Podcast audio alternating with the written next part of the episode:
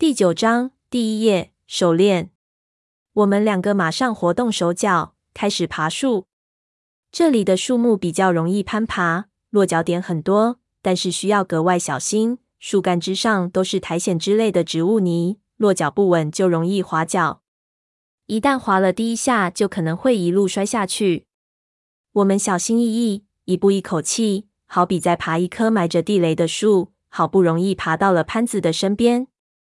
潘子所在的地方是树冠的顶部之下，枝桠相对稀疏的地方，雾气更淡。这棵树很高，头顶上是雾气中透出的毛月亮。大概是因为这里是高原，月亮特别的明亮，竟然能透过薄雾照下来这么多的光线。不过月光和雾气融合，还是给人一种毛乎乎的感觉。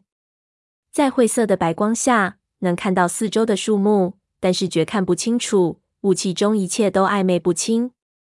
我们上去，轻声问潘子怎么回事。他压着极其低的声音道：“那边的树上好像有个人。”“哪边？”胖子轻声问。潘子指了指一个方向，做了一个手势，大概二十米左右，在枝桠上。“这么黑，你怎么看得见？是不是那小哥？”“本来也看不见。”刚才他动了，我才发现。潘子皱着眉头，又做了个手势，让胖子小点声。有树叶挡着，看上去不太清楚，但应该不是那小哥。你没看错吧？是不是急着想见你三爷晕了？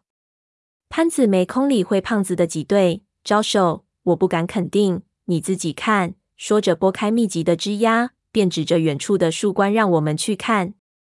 我第一眼只看到一大片茂密的树冠。我的眼睛有少许近视，在普通的时候还好，在这么暧昧的光线下很容易花眼，所以找了半天也看不出有什么。胖子的眼睛尖，一下便看到了，轻声道：“我操，真有个人！”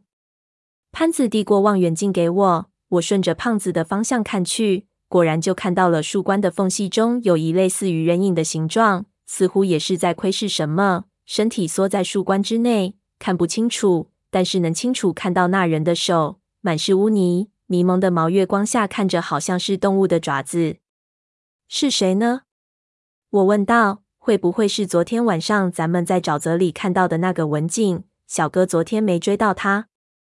潘子点头，有可能，所以才让你们小声点。要是真是他，听到声音等下又跑了。我把望远镜递给吵着要看的胖子，对潘子道：“怎么办？如果他真是文静，我们得逮住他。”潘子看了看四周的地形，点头。不过有点困难，从这里到那里有二十多米。如果他和昨天晚上那样听到声音就跑，我们在这种环境下怎么也追不上。他跑几下就看不到人了。最好的办法就是能偷偷摸到树下，把他堵在树上。而且咱们得尽快了。他看了看一边的树海，现在雾快散了。我们也不能耽误太多时间，抓住他之后，要赶紧赶到三爷那里。我想了想说行，没时间犹豫了，只有先做了再说。想着拍了一下胖子，想拉他下树。胖子忙摆手，等等等等。别看了，抓到他让你看个够，潘子轻声喝道。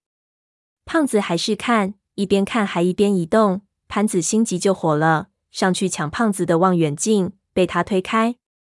等一下，不对劲！我们愣了一下。胖子眼尖，我们都知道。他忽然这么说，我们不能不当回事。我和潘子交换一下颜色。这时候就听到胖子倒吸了一口冷气，放下望远镜，骂了一声，立即就把望远镜给我。果然，仔细看，看那手。我急拿过来，仔细去看。胖子就在边上道：“看手腕。”在树叶后面，仔细看。我眯起眼睛，往那人手腕看去，穷尽了目力，果然看到了什么东西。看到了的那一刹那，我心里咯噔了一声，似乎意识到了什么。下一秒，我一下就明白了，这是阿宁的那串铜钱手链。因为之前在魔鬼城里的经历，以及那个怪梦，我对那条铜钱手链印象极其深刻，所以即使是在这样的光线，我也能肯定自己绝对不可能会看错。狗日的，我也吸了一口凉气。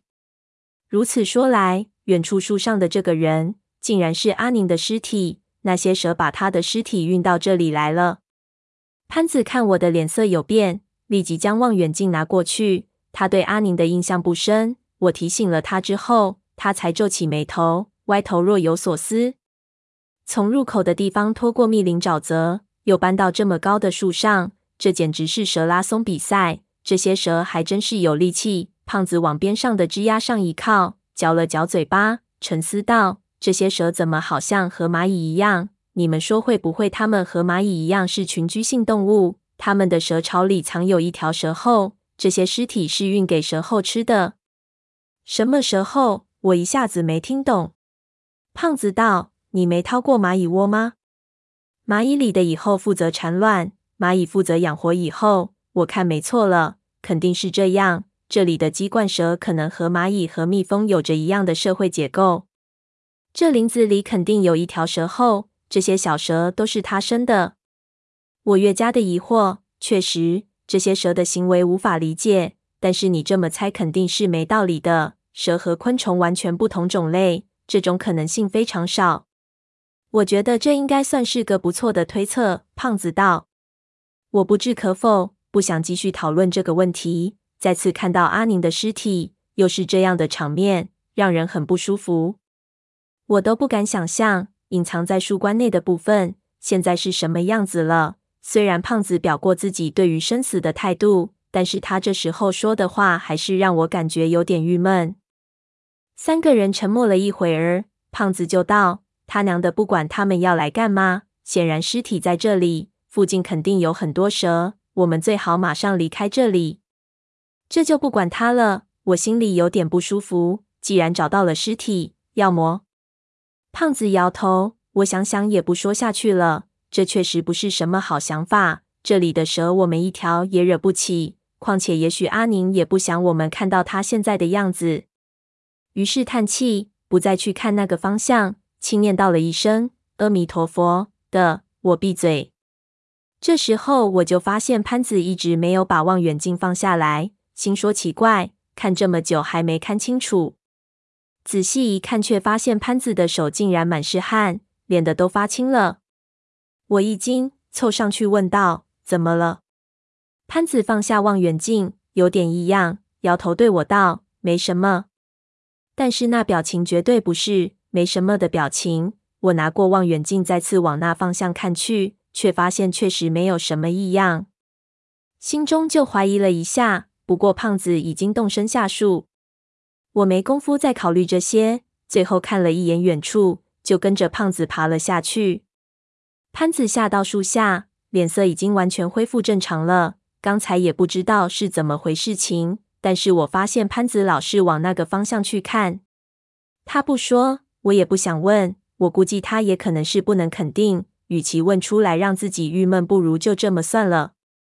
三个人立即收拾了东西，背上了背包。潘子修正了方向，就立即准备离开。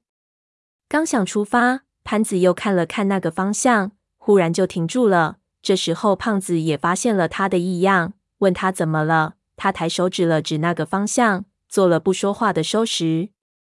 我们都停下脚步，就恍惚间听到四周某个方向的林子里传来了一声声轻微的人声，稀稀疏疏，好像是有人在说话。因为林子十分的安静，所以这一下下的声音显得极为突兀，我三个都莫名其妙。我更是一头冷汗，侧耳去听，就感觉这断断续续的声音好像是一个女人在低声说话。我们静静的听，那声音忽高忽低，飘忽不定，又似乎是风声刮过灌木的声音。然而四周枝叶如定，一点风也没有。而让我们遍体生寒的是，声音传来的方向就是阿宁尸体的方向。胖子轻声骂道：“狗日的，这演的是哪一出啊？该不是那臭婆娘真的诈尸了，在这儿给我们闹鬼了？”我说不可能，但看了看四周，妖雾弥漫，黑影丛丛，这里不闹鬼真是浪费。胖子道：“不是鬼，那是谁在说话？”我又想起了昨天晚上看到的文静，心说不一定是闹鬼，也有可能是这个女人在附近。然而昨天晚上她并没有发出声音来，所以其实也不知道她是男是女。还有另外一个可能，就是三叔或者他的人就在附近，那就太走运了。不过这情形实在是古怪，三叔的应该不会发出这种声音。之前我碰到过太多离奇的事情，在这关口，我还是自然而然生了不祥的预感。我不喜欢这种感觉，对他们道：“这里月光惨淡，我看肯定有事要发生，咱们还是快走，待着恐怕要遭殃。”说罢就问潘子：“你刚才算了这么久，我们现在该往哪里走？”潘子脸色铁青，就指了指那声音传来的方向。问题是，我们要前进的方向就是那棵树的方向。一下我就愣了，那边？你没搞错？潘子拉上枪栓，点头道：“搞错是孙子。起雾之前，最后一次看到烟就是在那儿。”一下我就蔫了，也不知道在说什么好。这时候胖子站了起来，骂道：“他奶奶的，是福不是祸，是祸躲不过。人家堵在我们路上，存心不让我们好过，但是咱也不是好惹的。走，就去弄弄清楚，看看到底怎么回事。”说着站了起来，就去过去。我暗骂一声点背，潘子立即拉住了他，摇头道：“千万不可过去，你仔细听听他在说什么。”